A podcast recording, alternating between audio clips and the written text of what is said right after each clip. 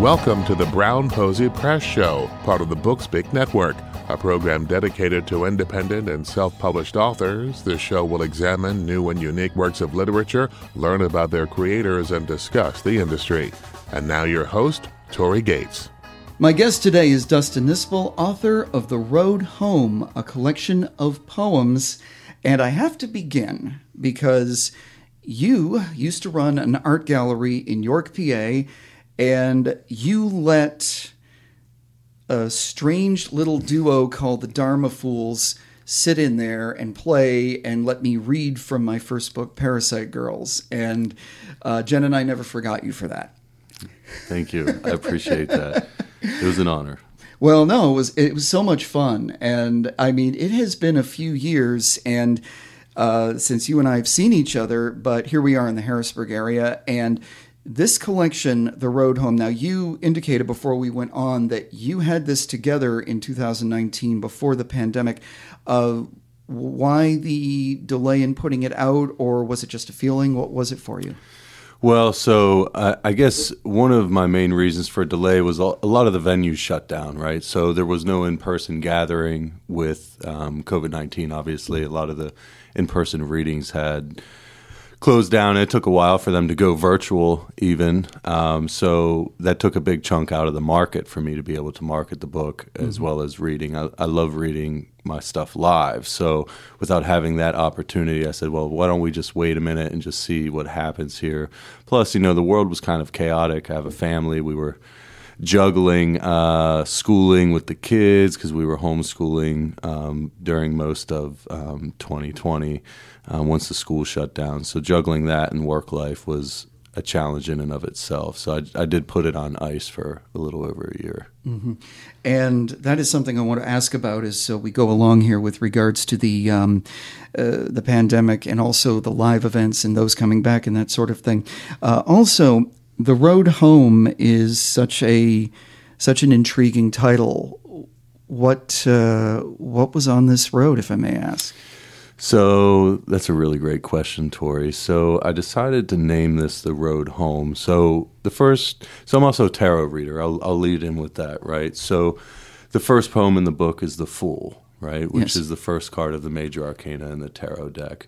You also have death in there. Um, now it's kind of an innuendo because my first book was called The Tower, which was like the collapse. My life was collapsing at that time, right? Right. The road home is finding myself again, right? Being thankful for what we have, the experiences that we go through trying to get to where our happiness is because we yes. were talking about happiness earlier that's our that's our end goal right um, and sometimes that road is not easy right so um, it has the trials and the tribulations in there, but it also has the bliss and elation as well. And I think that kind of sums up the journey of the person from the fool to the world in mm-hmm. the major arcana. And how many years does this collection span? How how long? Whew. Um, so this is roughly six to seven years of some of my work. Now, I wrote this one differently. So the tower I was primarily slam spoken word artist, right? So I wrote the tower, yes, for me, but audience based, right? Because mm-hmm. I was really into the performing arts a little more back then and the slam work. So I wrote that for my audience.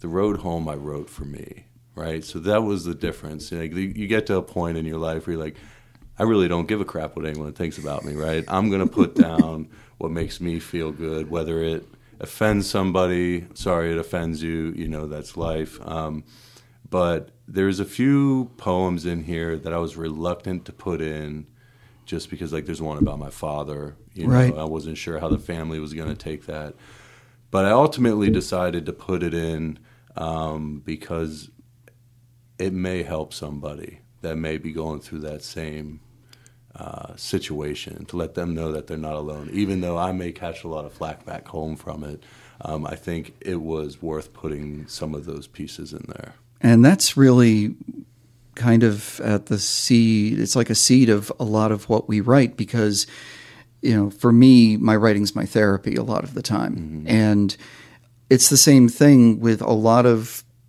my stories or a lot of my characters. It's about, look, I'm not trying to use a silly term like relatable, but I hope that people relate to some of the things that my characters go through because they are real things. Right.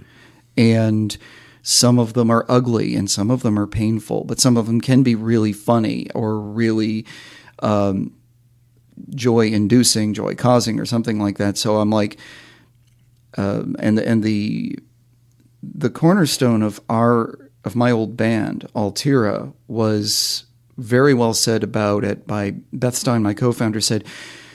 Altira means alter, alternate levels of light, and this kind of fits for poetry, but this fits for anything really, in that we do not stay in one state all the time. Yes. It's we go through different levels of emotion, we go through different levels of experience, and that makes us who we are. It's you can't you cannot stay one thing all the time or something is really wrong. So I've always felt that that's what a lot of it is. And from reading those and I looked at some of them a little more deeply than others, I confess, but I was like there was there was that there was that feeling of you are you're doing this is this is this is your self therapy this is your thing yeah. and I was too I was like I I once read tarot many years ago and the rider deck was the one that I started with and yes you know the fool all of these are familiar to me and the thing with death you know people would ask me about it and I said death does not mean somebody's going to die or that Correct. you will die no this is an end possibly a beginning something yes. new something different absolutely and uh, but yeah, um, I guess the one thing, the only way that people are going to be able to really figure this is if you read some of this. Would you kindly read something, just sure your way? All right. So I'm. I guess it would only be fitting that I read the poem I wrote for my friend who passed away in 2019, um, who the book is dedicated for. Mm-hmm. Um, Tyler Scott Beaverson. He was not just my tattoo artist, but um, just a great vessel of light, you know, uh, in dark times, and uh, we all miss him here. And he definitely figured in uh, based on that writing. But uh, please, when you're ready. All right. So this one is uh, Tyler Orbiter One. I received the call around midnight the 75th anniversary of D Day. You had ascended like we always talked about. Your ethereal energies had left their vessel at an intersection bound south. You were white light emanating love, a bringer of hope parted from the third dimension, and he is all wind and air. I am broken flesh and water Tonight, a team member has fallen with the sunset. You used to say ascension looks like an accident. You can choose fear or love, but love must take precedence.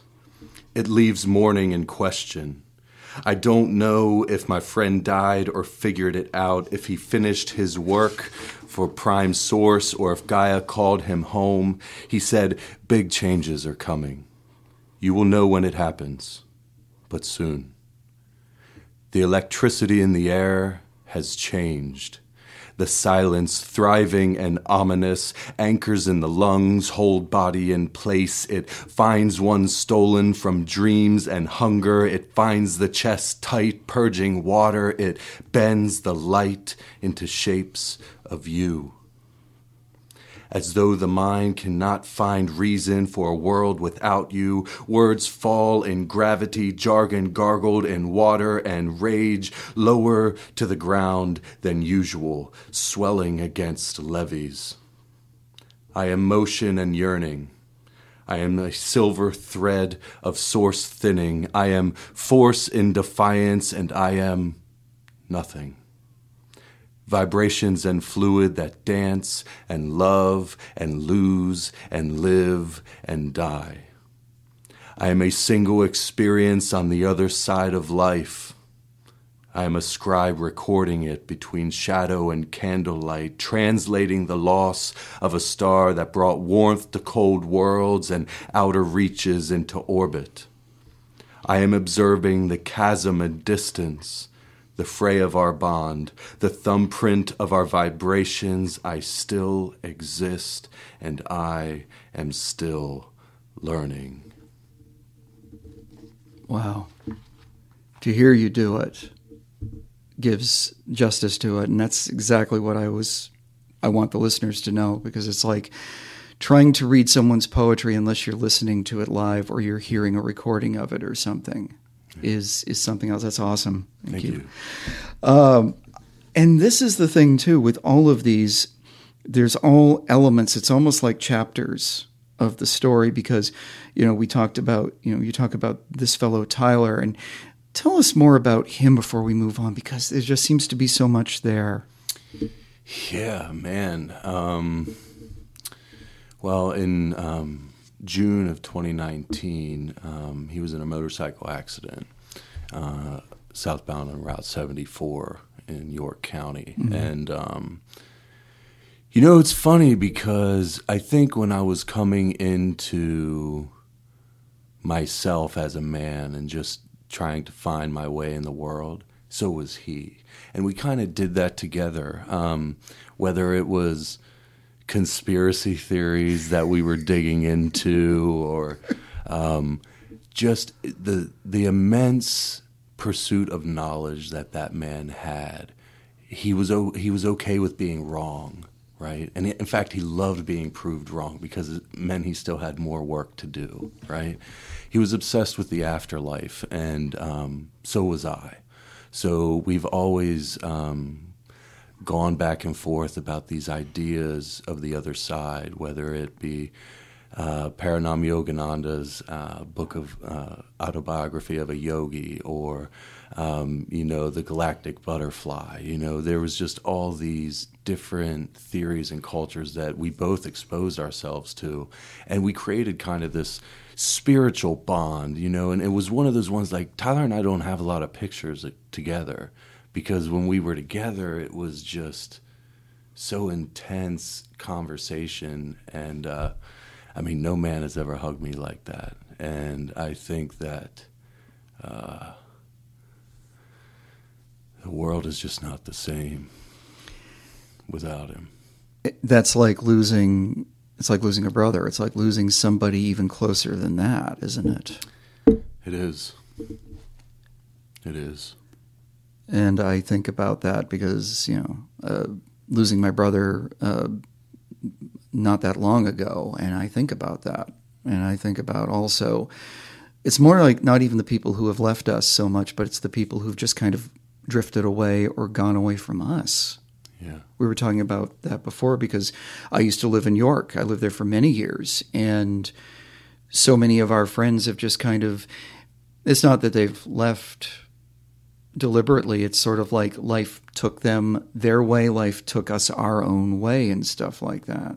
Yeah. And and so it's like for me, it's kind of like I sometimes think about some of the folks, and I see I see a couple of them every now and then, but it's fun to just kind of go back and think about where we were then, and it's like, wouldn't it be fun to get everyone back together and see where we are now? It's like what's happened, Yeah. where we've been. I mean, I haven't seen you, and good lord, Yeah, it's been at least five, six years. yeah, Yeah. and it's it's that thing where it's like everybody sits down and hangs out and it's suddenly it's it's we're right back where we started it's like we just picked up again and i am getting that with regards to your book about some of these other elements here uh, one in particular these seeds the references to the trees Yes. tell me about there's there's the other part of my question of like these little subjects that just pop up and suddenly you're thinking we've got a story. What is that? Or i've got i've got something to write. Tell me about that one. So um, these seeds is actually a sonnet.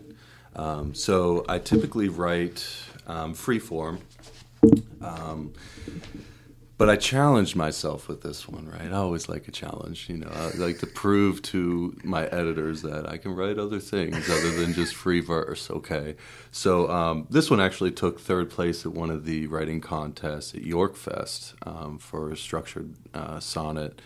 Um, this one is kind of just that that idea that you know take care of what you have now you know nurture the seeds that you have and pursue them because we're all going to get old one day and we're all going to die no one gets out of here alive right so it's important to cherish the time that you have from the time you're born to the time you die because all of your life's in that dash right? Mm-hmm. So, um, and it takes me back to like I know it's ridiculous, but I saw this one really powerful meme years ago, and it like really stuck with me. And it, it's like, um, you know, life and death have been in love longer than in words have, uh, longer than words can describe.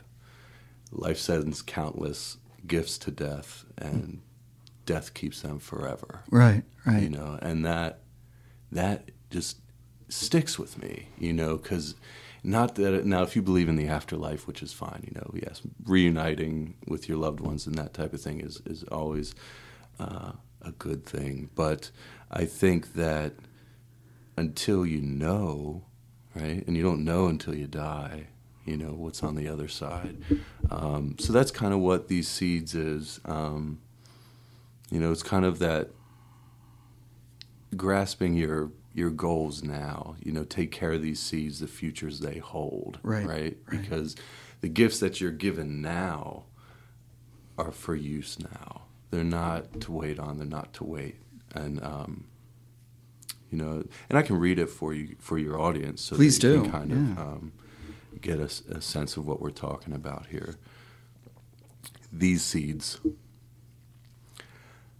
I am the hard bark of winter, frozen, stiff with aged rings marked by knives and axes. Weeping roots lean from the path I've chosen, grown of maple under the moon waxes. I stretch my limbs to sky, the life giver. Holy is my sole purpose in this dirt, to hold and breathe with the sound of river, in rotation, the atom of this earth. But sadness from sap, elusive from bark, shows I am beautiful but weathering. Human blade bites into burl knotted heart, I splinter, lean to path in severing. Take care of these seeds, the futures they hold. All things must die, and we all must grow old. So, and I think it's good to know for the audience. So, like, you know, the weeping roots lean from the path I've chosen. So, we all have choice in life. You know, we can take the easy way, you know, and um, just the safe way, you know, and go to do our nine to five and come home and do it all over again every day. And I think that sometimes taking that leap of faith and taking the the path less chosen, right, it, though it may be more difficult, is more rewarding. Um, at the end, you may be beat up a little more from it, but there is purpose in that. Um, so that poem is about finding your purpose through um, the hard times and, and realizing your memento mori, right? That, that death is always watching, you know, um, and to do it now and not wait. My guest is Dustin Nispel on the Brown Posey Press Show. We'll be right back. New this month from Sunbury Press, Brian Cano's Grains of Sand Tales of a Paranormal Life, just released under the Roswell Press imprint. You've seen Brian on Paranormal, Caught on Camera, and The Curse of Oak Island. Now you can read his memoir of his many strange encounters with the paranormal. We're back with my guest Dustin Nispel on the Brown Posey Press Show, and Dustin, you've given us a couple of these, and these poems, as I say, on the road home continue to tell your story, but also uh, we've also talked about some of the uh, references that seem to work their way through. Uh, I guess one of the things that I needed to ask about, and the more we speak, the more I remember knowing you some years ago, and how there's a few parallels for us, I guess, uh, in terms of like uh, the references of the graveyard. That was one of the other ones that got to me was there's references about death, there's references about religion or spirituality or whatever. And it's not like these it's not so much that you're you're pointing fingers on them. Sometimes you seem to nudge them a little bit, but how do you find that level of what what what is the level of attack and what works? What you know when how hard is it to not hit hard when you think maybe I don't need to? Yeah, so there is um there's times where I want to hit really hard. Like so my editor was like, Dustin, that's too far. You know, we should probably trim that down a little. Don't don't put that one in there. You're gonna scar people. I'm like, okay, you're, you're probably right. So um, my book was uh, I had two really fantastic editors. So uh, editors. So Carol Clark Williams of York, um, York Poet Laureate Emeritus, and then also Christine Lincoln, who is my black mama, uh, and also York Poet Laureate Emeritus. Um, had, they were just phenomenal. So Carol really helped me out with grammar usage, um, and then.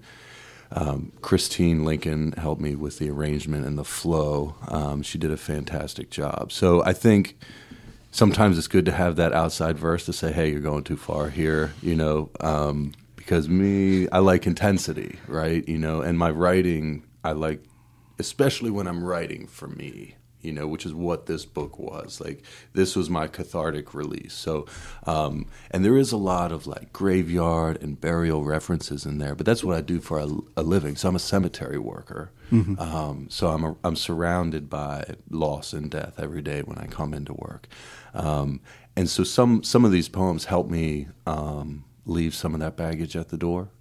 Um, but it's also important, I think because this is my road home right? This is it it may not be everyone's road home but this one is mine. And um, i think that uh, having a good outside editor to put you in check is extremely important. And i've had a couple of very good ones myself. And that is something i definitely want to ask about too. Your if you have a good editor the good editor doesn't pull their punches.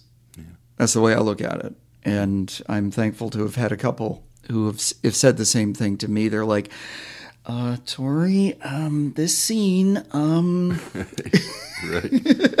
and it's, and then immediately it's like the fur on my back goes up and it's like, how dare you? And then, and then, but then, but then it's like, well, wait a minute. Okay. And it's like, now that I'm a little bit older, I'm more of like, okay, um, hmm, maybe I can write that better yeah. and and and not take the intent away of what I'm doing, but maybe just put some different words on it. And uh, it's a process, isn't it? yeah. And, and one of the challenges I found too was so primarily I'm a spoken word artist. So, yep. um, and like certain poems in this book like like White Boy and Saline, they are very spoken word and translated to the page that way. Yep. Whereas a lot of my other poetry is not like that on there. So um, Carol helped me uh, translate some of those spoken word pieces to read well on the page because when you're doing spoken word slam style, there's a lot of slang, there's a lot of abbreviations. Um, so it can be a challenge taking that and putting it on the pa- on the page and not having the reader be like, Yo, what, what is he saying? I don't understand it because it's it's just too run-on sentences and everything else when you're doing spoken word style poetry and sometimes that does not translate well to the page. Mm-hmm. And it's it's fascinating to watch that. It is uh, I've never done anything like that myself, but it's is really something to watch somebody just go up and start telling a story. And sometimes it's like you say, it's the it's the slam. It's I'm just going to freestyle this off the top of my head, or uh, as friends of mine sometimes will do, they'll go up and be storytellers, and it's like, okay, I know what I'm going to say, but I don't have a script, and I told this differently yesterday, and I told this differently last month, but well, whatever happens, it's going to. Mm-hmm. There's a great energy in that though, because it's like it's like music improvisation. It's like you're playing with somebody, and I can't tell you how many times I was terrified to go and sit and play with someone who's way better than me, and they want me to play, and I'm like, "You want me to do what?" Yeah. and so there must be an incredible. There's an incredible energy in that, isn't there? Yeah, there is. It's actually one of the best adrenaline rushes you'll ever have is performing at a high intensity, at least for me, poetry reading, high intensity poetry reading, um, especially if it's a competition, because then the pressure's really on. Yep. You know, and I think I'm an adrenaline junkie. Um, and I really enjoy that type of adrenaline. I like roller coasters too. Don't get me wrong, but it's a different kind of adrenaline, and um, the relief that you walk away with after the performance is just I mean you're on cloud nine you know and even if you didn't win you know you went up there and you you bled all over the stage for the audience Exactly. And the relief that you could have kept your mouth shut and not done it, but you went up and you did it anyway.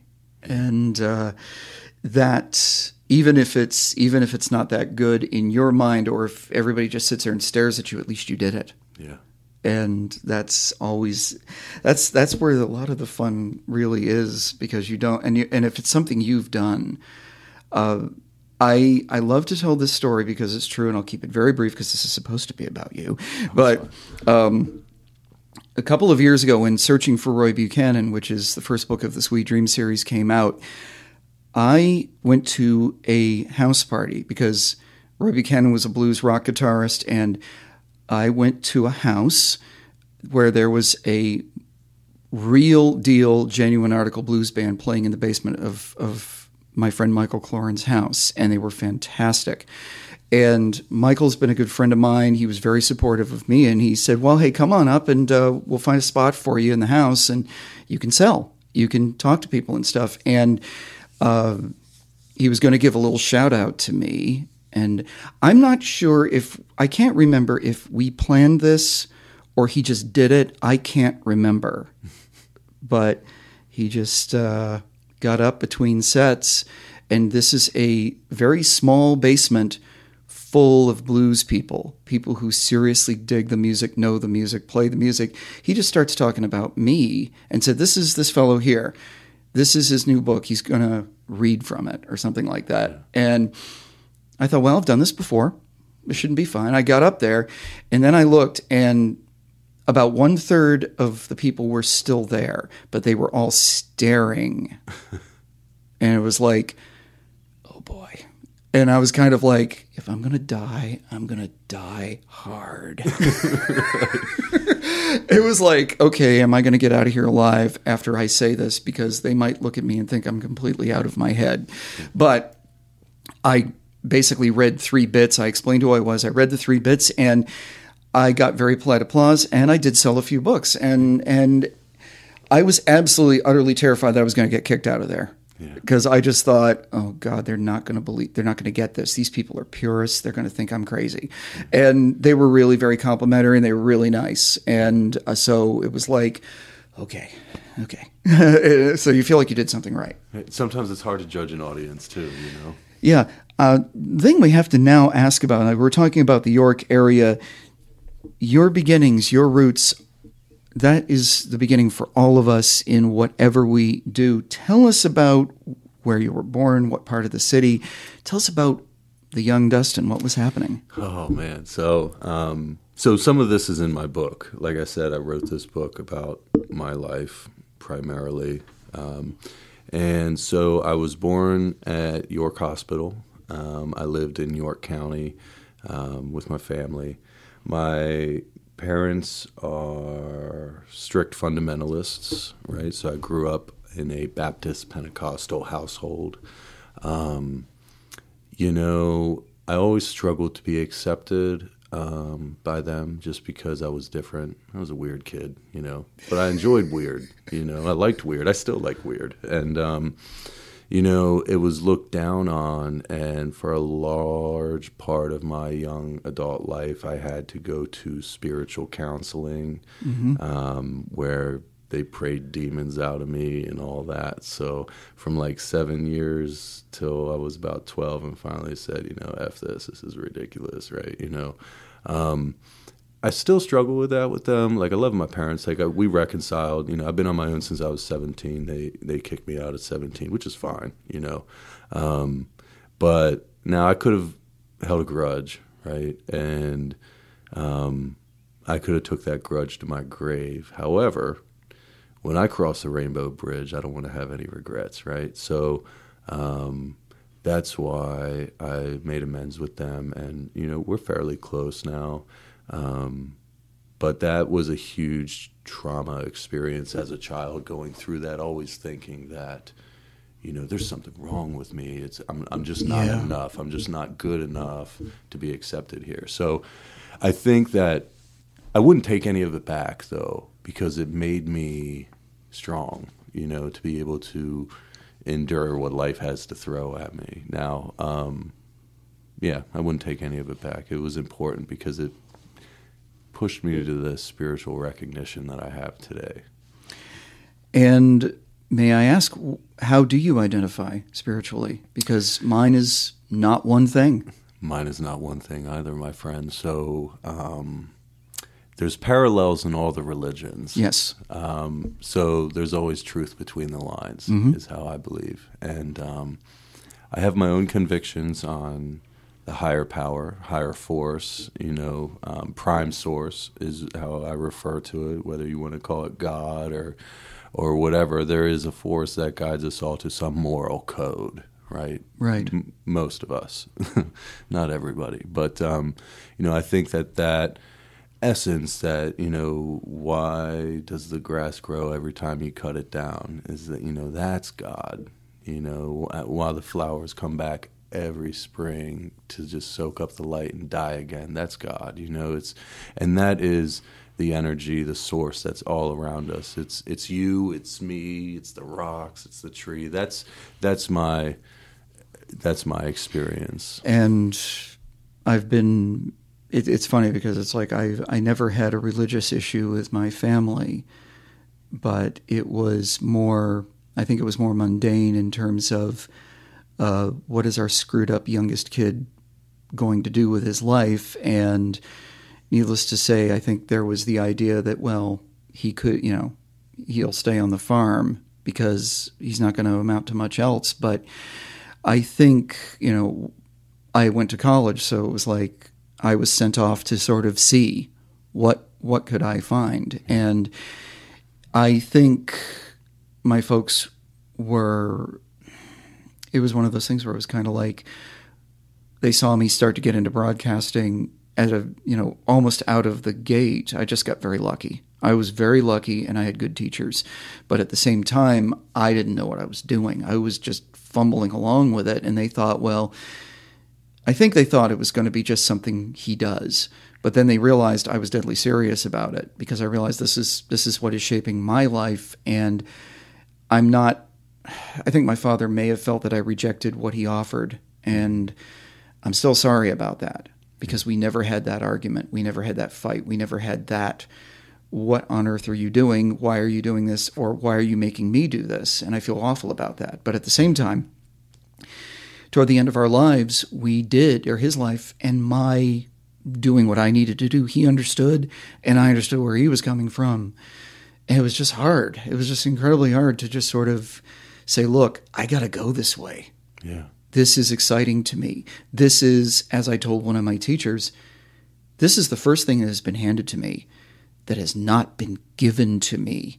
Yeah. This is, here it is, but you have to take it, yeah get it, if you want it that bad. And I think I've done that. I, it's it's something we continue, but that leads to a question. Um, you said you were about twelve when this these spiritual removal of the demons or whatever. was- eh, they stopped around 12 so i was really young. I was like i think i was like seven you know and i don't know if um you know what was going on there but my, my parents thought i had demons quote unquote in me right? So i went to these churches where they'd anoint my head with oil. Sometimes the whole congregation would be praying over me. So this is a seven year old seven eight years old being told that there's something in you that's not you right? And we're going to bring the entire church around to try and get this thing out of you that isn't you, right? So think what that does to a minor in that mental state. Like it caused a great hole in me, you know. that must it, have been terrifying. It was. And no matter what I did, it was never good enough, you know. So so that that struggle you know, like I said, I wouldn't take it back because it opened my eyes up to um, certain things in organized religion that maybe I may not have seen prior. Um, not that I'm bashing organized religion. I mean, I think, I mean, you know, every human being has the right to worship God however they deem fit for themselves. You know, mm-hmm. for me, it's different than most other folks, and that's all right too. well, we were we were all a bit different, and uh, I I I went through.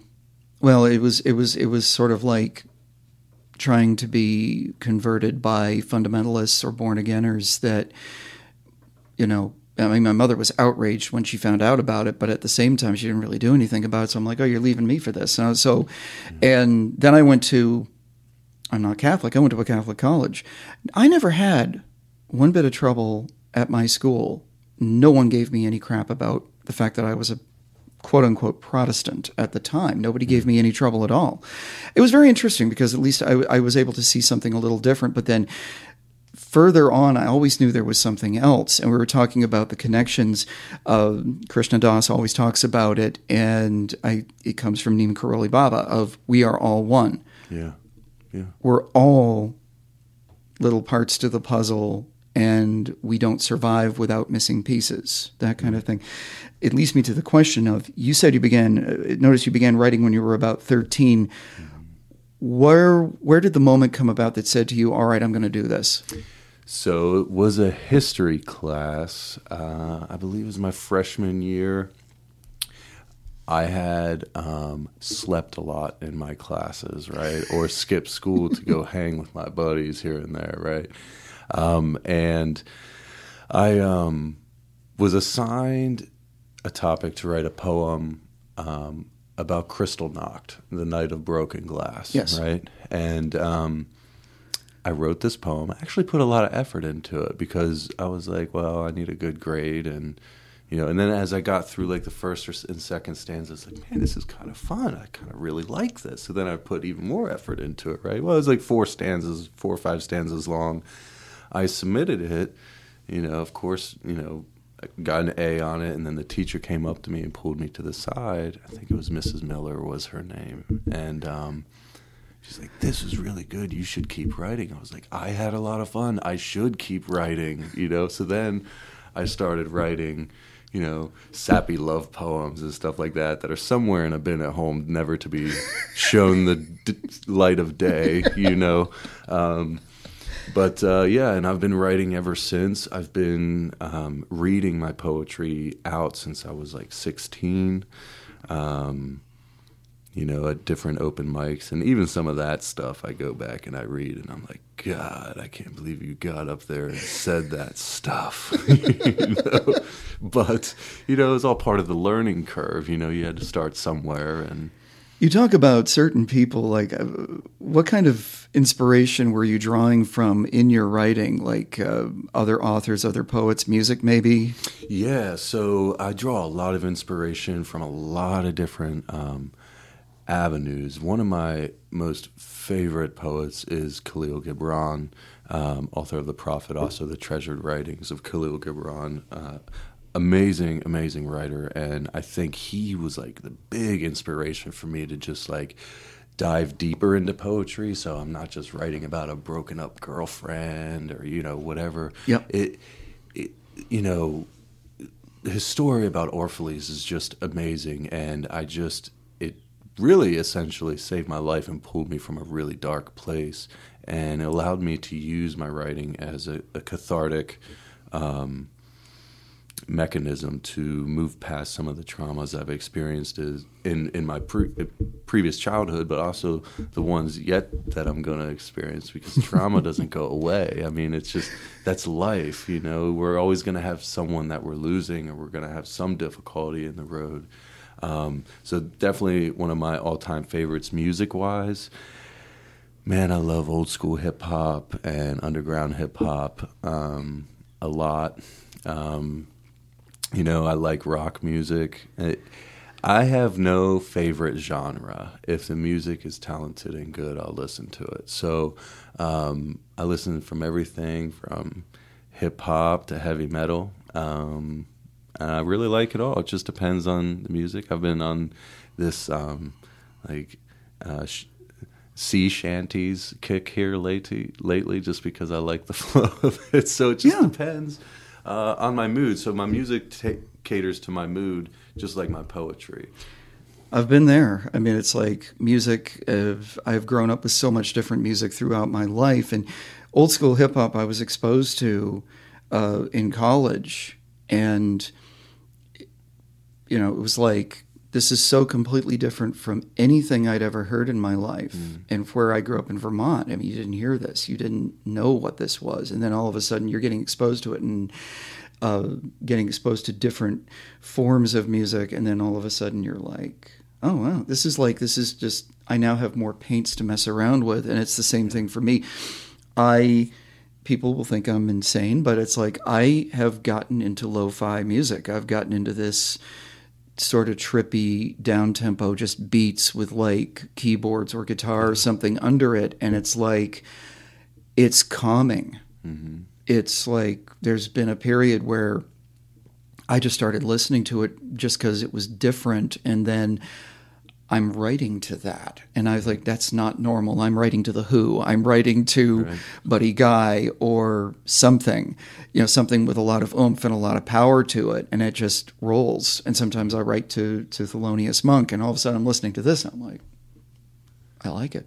It, it and it, it just sort of like, it's like, it's like a nice little mood alteration, but it's not going to take away from what I'm thinking. So I've found that I struggle to write with lyrics in my music. Okay. Right? Because it kind of pulls my mind to those lyrics. Um, but I love writing to like violin, drone instrumentals. That is my all-time favorite. You know, I have to have headphones on because I have three kids. But you know, with the headphones on, everything else dies out, and I can't hear it, and all I can hear is the drone of the music, and then my thoughts I can hear. So I don't know about you when you're writing, but I can hear my thoughts when I'm writing. And um, I think that being able to hear your thoughts is important when you're writing because you're not just reading what you already wrote, you're thinking about it and hearing yourself in your head. How quickly does that translate to the page, do you think? From well, so I have this writing technique that I use that I'll write I won't pick my pen up, even if I have to write the same line over again six times until the next thought comes to me. So I'll write, I'll set a time limit. So say 10, let's, let's go easy. Let's go five minutes. I'll write, once I get ready, and once I write that first letter, I just keep writing.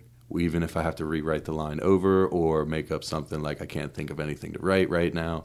And then what I'll do is I'll take that there's always diamonds in the rough, right? So then maybe there's only one really great line in that crap I've wrote down on that page, right? And then that'll be the basis of my poem. Like, you know, if because I'll be writing about a topic when I'm writing most times, and then I'll translate that into the topic. Then I will take my time building the poem around that particular line that I really like too. So or if it's something that's sentimental to me, like when my friend passed away, um, that I just I write that poem as a poem initially versus just jargon on a page. Mm-hmm. My guest on the Brown Posey Press Show is Dustin Nispel. He's author of The Road Home, a collection of poems. We'll be right back. Explore Sunbury Press books and find the work of talented authors in many genres. Ars Metaphysica is our spiritual, new age, and metaphysical fiction imprint. Among our titles, works by Karim El Koussa, such as The Kabbalistic Visions and Phoenician Code, Chris Fenwick's The 100th Human, and Michelle Willard Hoffer's The ABCs of Narcissism, Soaring Past Toxic Partners. Find these and other intriguing works at the Ars Metaphysica tab and all works of nonfiction and fiction at sunburypress.com. We're back. Dustin Nispel is my guest, author of The Road Home, a collection of poems. Uh, Dustin, the next question for you now would be uh, sort of back to the tower getting published and going through the process. Uh, tell us a little bit about uh, your experience with dealing with a different press, and now I, I think Road Home is, is self published. Correct. Um, so I I, was writing and reading um, for quite a while. Um, I believe 2014, um, I was approached by um, what was at that time Poem Sugar Press, which was a local independent press publisher that specifically only published poetry um, of local and semi local authors. Um, I was excited because I'd never written a book before, and I was like, I want to do this, right? so, so it took it took a while to get the kinks worked out of my spoken word poetry because, like I said, that's that's a tough translation, especially then because it was a lot of spoken word poetry that I published in that book. Um, the press then uh, kind of translated or moved its title to Community Arts Ink. Um, and then um, I believe they are no longer publishing. So when I when I went to publish The Road Home, I asked myself, I said, okay, um, which I'm super grateful for Poem Sugar Press and Community Arts Ink. They helped a lot of local authors get off the ground. So kudos to them. Um, they did a lot of great work while they were around for the community. Um, but I think when I was looking for publishers, I was like, okay, you know, what's a royalty payment? You know, because that's the thing is, you know, I don't need the money from the book. You know, it's kind of it's nice, but it's it's. I wanted it to be in production forever, right? So with the tower, I have to reformat and republish. So that's why I decided to publish myself. So it's Den Poetry Publishing is the name, but it is um, self-published. Um, it allows me more freedom. You know, um, I don't have to call somebody and say, "Hey, can you order me?" You know, 60 copies of the book, you know, I literally just log in and order them myself at author cost, you know, which is really nice um, and they arrive within a week or two. And then they also have print on demand on Amazon, so they can get online and just order straight from there, um, or they can order directly through me and get it signed, however they want to do it. Mm-hmm. Now, I wanted to ask uh, you talked about two of uh, the poet laureates, Carol Clark Williams and Christine Lincoln, and what a, uh, an impact they had on you. Um, the poet laureate concept and where these folks come from to become that and attain that. To be in that sphere must be something. Tell me about the. I've not met these ladies. So, um, Carol Clark Williams is an amazing poet, author, um, educator. Um, she has been my friend since I started reading live. Um, we met at think it was Poetry Brew back when it was at Sparky and Clark's in New York, yep. long time ago. Um, and we've been friends ever since. We've gotten a little closer here over the years. Um, she is like a grandma to me. You know, she's just so sweet and, and caring. And when she was York Poet Laureate, so basically the York Poet Laureate um, works for the mayor. They do all things poetry, whether it's going into classrooms and educating children, or maybe there's an event where they need poetry representation for. They reach out to the poet uh, laureate to organize that and and further the literary community in in the city. Um, I actually applied for it um, right before I moved, and I didn't get the nomination. So I was like, all right, well now I'm I'm going to move, you know. But if I would have gotten the nomination, I would have stayed. Um, but it was uh, it's a challenging position, and it's it. I don't know if it pays at all. I think it may be volunteer, it may be a small stipend. I'm not sure. Um, so when the folks that hold that title work really hard and closely with the community and the schools. Um, Carol did a fantastic job, and then Christine um, she's she's a um, nonfiction writer. Um, her book is called Sap Rising. I met her when she first took over the York Poet Laureate position. Ironically, there was a slam here in Harrisburg. I think it was called Cellist Lounge, and it was like a team slam. And basically, a riot broke out over the slam because my team was slamming. It was a tie with the Philly team, Uh-oh. and then we went into tiebreaker mode. So I, you know, said my poem. Crowd went crazy because it was a poem about it was a poem about weed. I mean, and, it, it, was it was funny too. So it was like a good. It was a good poem. I I liked it. But the crowd went crazy for it. Then the other guys went up and they clapped and everything for them. But it was like clear audience winner, right? But then they gave the award to the other team, and the crowd like went ballistic. Like my friend soul cry Jocelyn Curse had to escort Christine Lincoln out of the building because people were like, "Oh my god!" It was wild. That's what slams can get crazy. You know I mean? So, so the uh, that's how I met uh, Christine Lincoln, uh, York Poet Laureate Emeritus, was at a, a slam riot. I, I it just it just goes against the poetry reading concept that most people have. They just it's like you know, it's like it's like everybody sits there and they applaud politely, and then then somebody comes up and it's and, and, you know they, I will read my my poem, and then the other person comes up and it's. I am going to read like Sylvia Plath and use words. Yes, slams are way different animals than your coffee shop readings. Uh, I mean, they can get intense. Wow. Uh, I've seen folks get booed. It's kind of like it's kind of almost like a rap battle, not as intense as that, but has those uh, characteristics. well, and that again, that just lends to the to the energy of it and to the fun of it, and the fact that you don't know what's going to happen. Right. You don't know what people are going to say. You don't know what could occur. Right. And so that's that's pretty awesome. Uh, in the time that we have here, uh, I want to also ask about this. You ended up in Macedonia a few years ago. I did.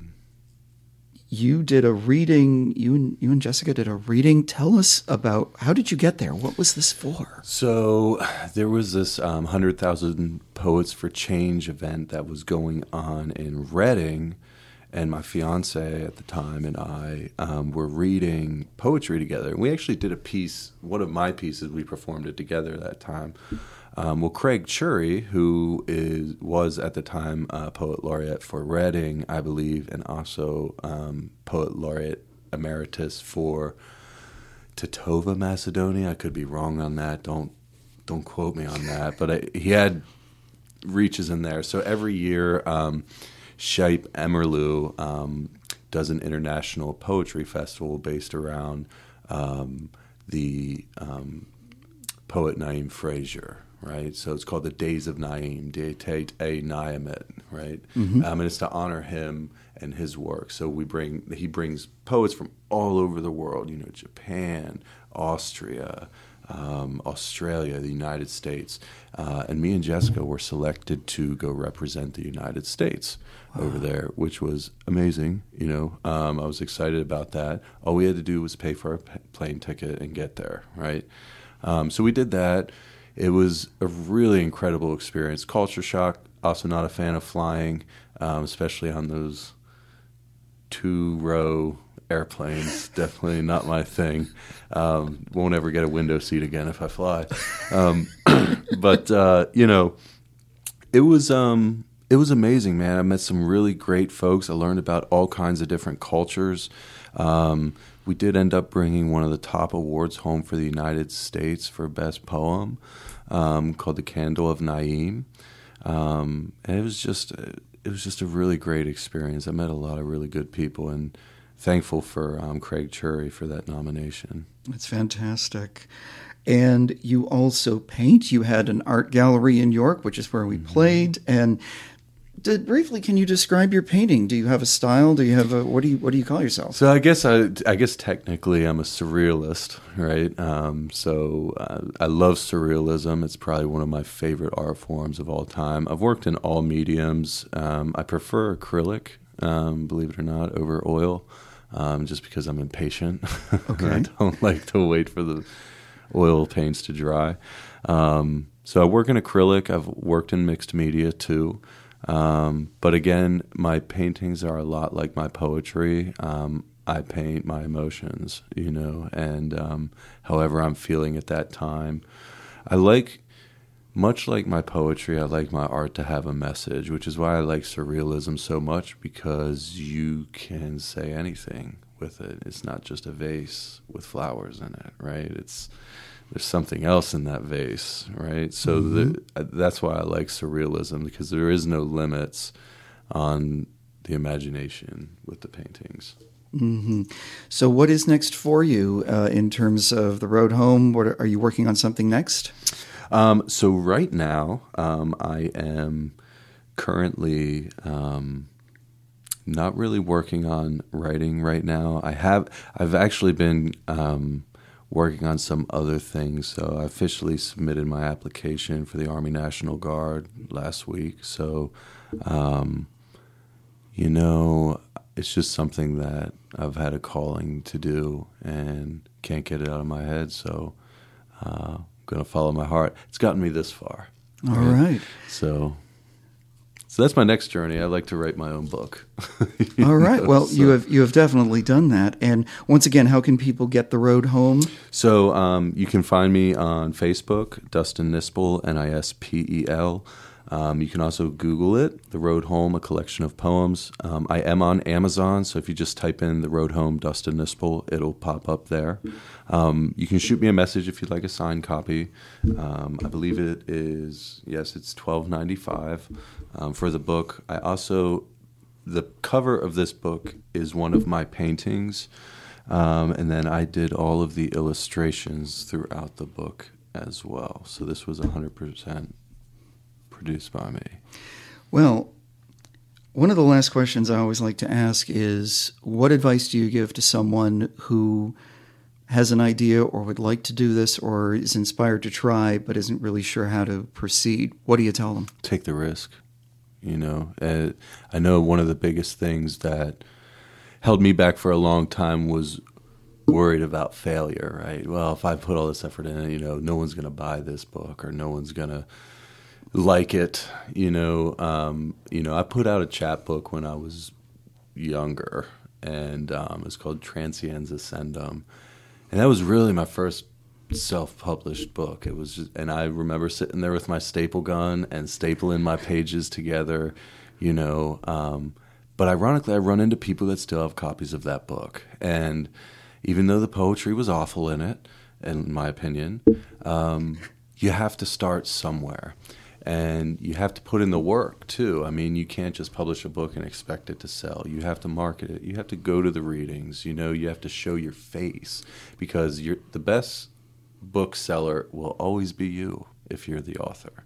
You know, and um, I think as an inspirational piece, I think folks really just need to, if it is your dream to be an author, you know, do the research and don't let yourself tell you you can't. You know, there's lots of people out there that will tell you you can. Oh, you can't make a living at this. Oh, you can't paint. You know, someone told me I would never be able to sell a book, and someone told me your paintings aren't very good. You know, but I owned an art gallery. I've sold lots of paintings. You know, um, I love proving people wrong, and I think if you go through life just accepting all the naysayers and everything, you will one day look back and regret um, that decision. So look at it as you don't have a lot of time left. You better do it now. And that says it all. Well, my guest today has been Dustin Nispel, author of The Road Home, a collection of poems. Good to see you again. Thank you for this. I really appreciate it. Thank you, Tory. I appreciate you, sir. You've been listening to the Brown Posey Press Show with your host, Tory Gates. Find his works, including Searching for Roy Buchanan, Call It Love, A Moment in the Sun, and Live from the Cafe, along with more independent authors of fiction and nonfiction at sunburypress.com. Thank you for listening. This is the Bookspeak Network.